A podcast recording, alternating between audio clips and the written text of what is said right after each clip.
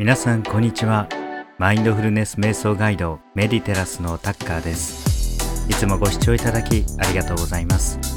今日はこれから人生がうまくいく人の人間関係術についてお話をしていきたいと思います。またいろいろな雑談も含めまして、皆様とぜひ交流しているような気持ちでお話をしていきたいと思います。今日から実は収録用のマイクを変えまして、どうですかね、変化わかりますかね。あんまり変わってないですかね。このマイクは他の人からも勧められて、どうやらこれを使うとイケボになるって言われましたので、どうでしょうか。イケボになってるでしょうか。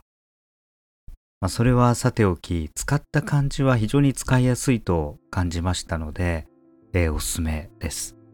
これはブルーという会社のイエティ X っていうマイクなんですが、結構有名人も使ってるみたいです。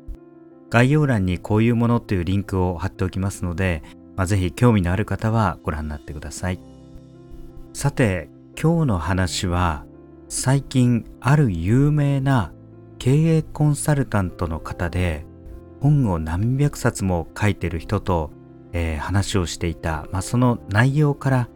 少し引用してお伝えしていきたいと思います。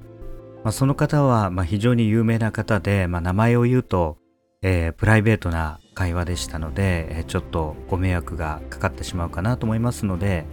控えさせていただきたいと思いますが、今後の国際関係や経済状況などを議論していました。これからですね、いろいろ値上げもされますし、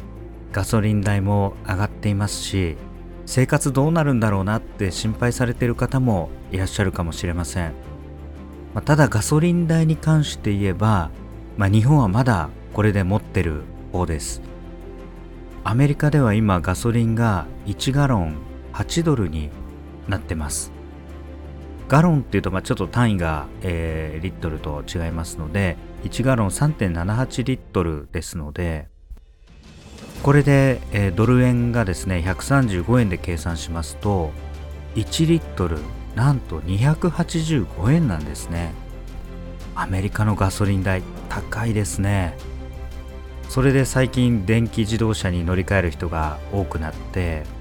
ウーバーのドライバーなんかも、テスラに乗り換えたらチップが増えたとか、そういう、ニュースも出ていました。アメリカ最近イエローキャブよりもウーバー使う方が、メインになってきてるのかなと思います。私もちょっとこれは前の話になりますけれども、数年前でしょうか、オハイオ州の、かなり、地方の大学にですね、これセミナーしに行ったことがあるんですが、行く時にですね、もう周り電車とか何もないので、そういえば着いてからどうやって行こうと思って、帰りは送ってくれるって話だったので大丈夫だったんですけれども、ここにウーバーあるのかなと思って開いたら、なんともう何台もあるんですね。それでなんとか間に合って助かったという経験もありました。非常に、便利でした。ただガソリン代が上がってきて、電気自動車とか、ハイブリッドに乗り換えられる方はいいんですけれども、そうでない方も、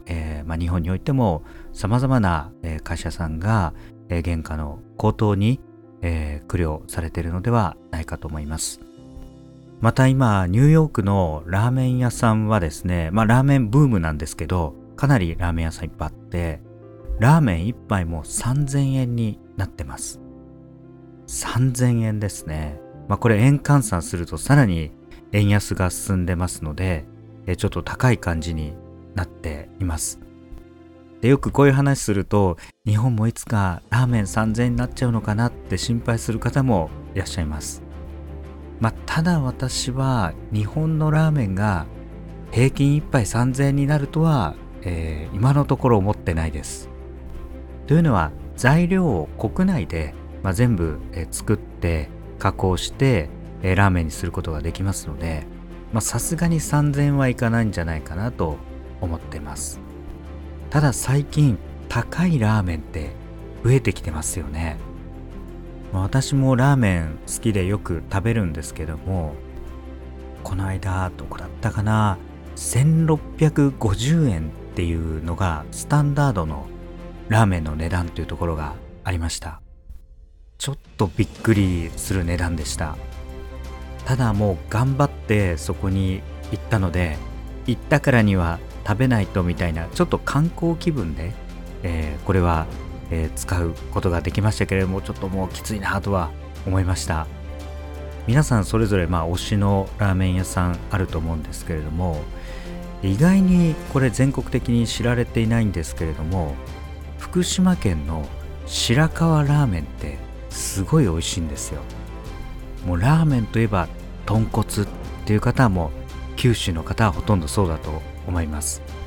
また喜多方ラーメンとかですね、札幌ラーメンとか、北海道でも函館とかもありますし、いろんなご当地ラーメンあると思います。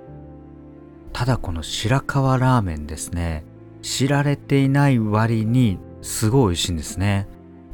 私もあっちの方に行った時には結構行くんですけれども、ちなみにおすすめのお店は白河ラーメンなんですけど、栃木県のですね、那須塩原の方にありまして、小村っていうラーメン屋さんなんですけども、ここすっごい美味しいんですよね。値段もちょっと前まで確か650円ぐらいだった気がするので、この1650円のラーメンと比べるとコストパフォーマンスはいかにっていう感じになりますね。それぞれ、値上げ、インフレ、円安、いろんな経済環境ありますけれども、なんとかですね、みんなサバイバルしていただきたいと思います。はい、さていきなりラーメンの話で脱線してしまいましたが、もうこれ語るともう本当にキリがありませんので、このぐらいにしておきまして、早速じゃないか、本題に入っていきたいと思います。テーマは人生がうまくいく人の人間関係術です。これ人生において人間関係の作り方、これとっても大事ですよね。この人間関係で、幸不幸も決まると言われていますし、会社でも、最近やっていた、選挙でも様々なものがこの人間関係の作り方で決まっていくと思います。その時に冒頭でご紹介した、経営コンサルタントの方はですね、ウォーレン・バフェットという世界一の投資家、大金持ちですね。このバフェットは、人間は深く付き合ってる人5人の平均になると言っていると、聞きました。人間は深く付き合ってる人5人の平均になるということです。これはなるほどなとは思いました。皆さんどうでしょうか。人と付き合うとき、深さがそれぞれあると思います。この人との関係はここまで、この人はここまで、この人は何でも腹を割って話せる、いろんな関係があると思います。これは家族を含めて深く付き合う人5人ですね。この中の平均値が、自分になるっていうことですね。確かにそうだと思います。ここからバフェットは何て言ってるかと言いますと、誰と付き合うかっていうのは非常に大事なんだということです。それは裏を返せば、自分はどういう人間でどういう人間になりたいのかっていうことを表していることと同じだと思うんです。例えばですが、選挙やっていましたけれども、自分は政治家になりたいって思ったら、絶対政治家関係の人と付き合うようになると思うんですよね。芸人さんであれば、やはり尊敬する人の、方に弟子入りをしたりするってこともあります。もっと芸磨いて面白くなりたいなと思ったら、やはり売れてる方、面白いと思われてる方と、努力してこれは付き合っていこうと思うようになると思います。この辺ですね、誰と付き合うかっていうのは非常に大事だという教えですので、今後人生をこういう風にしていきたいと思った時に、誰とどういう話をしているのかっていうのを、一度整理してみて、それが本当に必要なのかどうかとか、それが自分の目指す自己イメージに合うのかどうかっていうことも見極めないといけないのかなと思います。もちろん友情、親友、そうした方いますので、それは全く考えないでの前提のお話ですけれども、そうした友情を大切にしながらも、自分が目指す方向に関しては、あれ、実は自分この人との関係の中でマンネリ化してたのかなとか、いろいろ気づく時ってあると思うんです。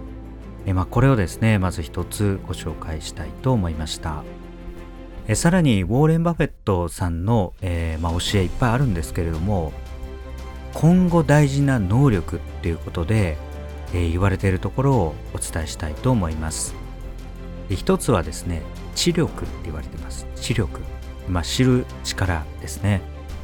勉強したり何か本を読んでも理解する力ですね。世の中のいろんな事柄を理解できる理解力みたいなものです。それは確かに今後でなくても、今でも大事ですし、過去からも大事な能力でありました。さらにここに加えてコミュニケーション力というのが言われています。これは人間関係の築き方の一つでもあります。さらに踏み込むと、伝える力と言ってる人もいます。要は今情報はたくさん出回っていて、知力の、ちょっと代替とされる記憶力っていうのもありますけれども、今も検索すれば何でも出てきますし、記憶力よりもそれを理解する力であったり、さらにそれを咀嚼、噛み砕いて伝える力、これが重要なんだということです。伝えるのは情報だけではなく、自分のことを伝える力も必要だと言われています。例えばいろんな人間関係で、努力を分かってもらえない、自分の気持ちを分かってもらえないっていう苦しみあると思うんですが、その自分の気持ちを分かってもらう伝える力、自分の考えを伝える努力だったり、自分が一生懸命やってることを理解してもらう力ですね。これが逆に求められているんだと言われています。これも確かにですね、本当に深くてその通りだと思います。いろいろこう自分の努力をしたり、自分がこう思っててこれがいいと思ってるのに、なかなか相手がそういう反応してくれない時、イライラしたり、なんでだろうって理不尽に思ったりすることもありますが、その気持ちを伝えなかったら確かにわからないだろうなと思います。そしてその気持ちの伝え方で、例えば感情的に、もうためにたまって、これを爆発して伝えてしまう場合と、相手がわかるような形で冷静に相手の立場を尊重しながら言うのとでは、これは確かにコミュニケーション力に差が出てきてしまうということかもしれません。特にこれはアメリカ人はとっても大事にしている力です。アメリカ人はキリスト教文化もありますので、嘘をつくっていうのがもう罪になるんですね。で、嘘は嘘だけではなくて隠し事をするっていうのも非常に嫌うんですね。ですので自分が思っていることをストレートに伝えるのが良いことだと思ってます。反対に日本はわびさびとか本音と建前というものがありますので、それが優れた文化として尊重されています。ちょっとこれ対極にあたるものなんですね。ですので、そこの、企業文化や、ご自身の育ったですねカルチャーの中では、どちらが正しいのかなって思ってしまうこともあるんですが、伝え方はストレートに伝えるか、オブラートにするか、そういうですね差はあったとしても、伝える努力をするということはやはり大切だと思います。そのために自分の考えは何なのか、自分は何で例えばフラストレーションが溜まっているのかっていうのを理解して、この気持ちをどのようにして誰に伝えたら自分は理解してもらえたと感じるのか、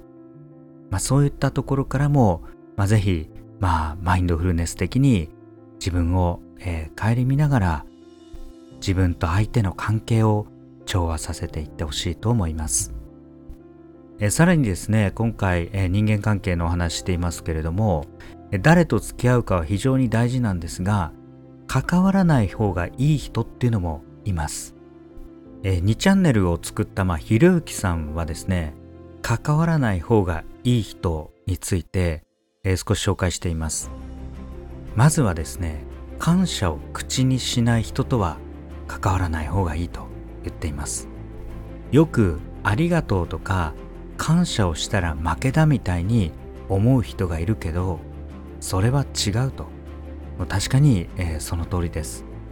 やはりこの感謝ができる、またそれを口にできるということは、自分だけではなく人への配慮ができるということの証です。そして多くの人の人望を集められる証でもあります。ですので、こうした人望がない人と関わってしまうと、後でどうなるかわからないと、そして裏で何を言われるかわからないということかと思います。さらにはですね、人脈作りに忙しい人とも関わらない方がいいと言っています。これはひろゆきさんならではのことかもしれませんけれども、よく有名な人とどんどんつながりたがる人、いると思います。いろんな業界でですね、これは、いらっしゃるかもしれません。そうした時に、その有名人の立場に立って考えますと、要は人脈作りに、自分のところに来ていたとしたら、なんか自分から多分奪われるような感じがすると思うんですね。利用されてる感じですね。こうした相手を利用するような人とは関わらない方がいいということです。これが2点目ですね。さらにもう一人は、地元の嫌なやつです。いませんか、皆さん。地元で昔からその人の顔を浮かべると、なんかちょっと嫌な人だったなっていう人、めんどくさいなっていう人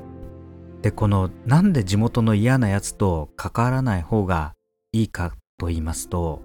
自分を過去に引き戻して嫌な気持ちにさせるんですね。地元っていうのは本当に地元で、今そこに住んでるかもしれませんし、住んでないかもしれません。ただいずれにしても、もう人生進んでいるのに、その嫌な記憶をフラッシュバックさせる、また嫌な感情を想起させる、思い出させるような人です。確かにこれは関わらない方がいい人になってしまいます。以上の3人を挙げていました。この関わらない方がいい人と言いましたけれども、何も全部冷たくバシバシ切っていけばいいというものではありません。ただやはり人生の優先順位で自分自身を守ったり成功を目指すのであれば、ノーという勇気も必要だということです。これはより大切なものを守るために必要な力強い行為です。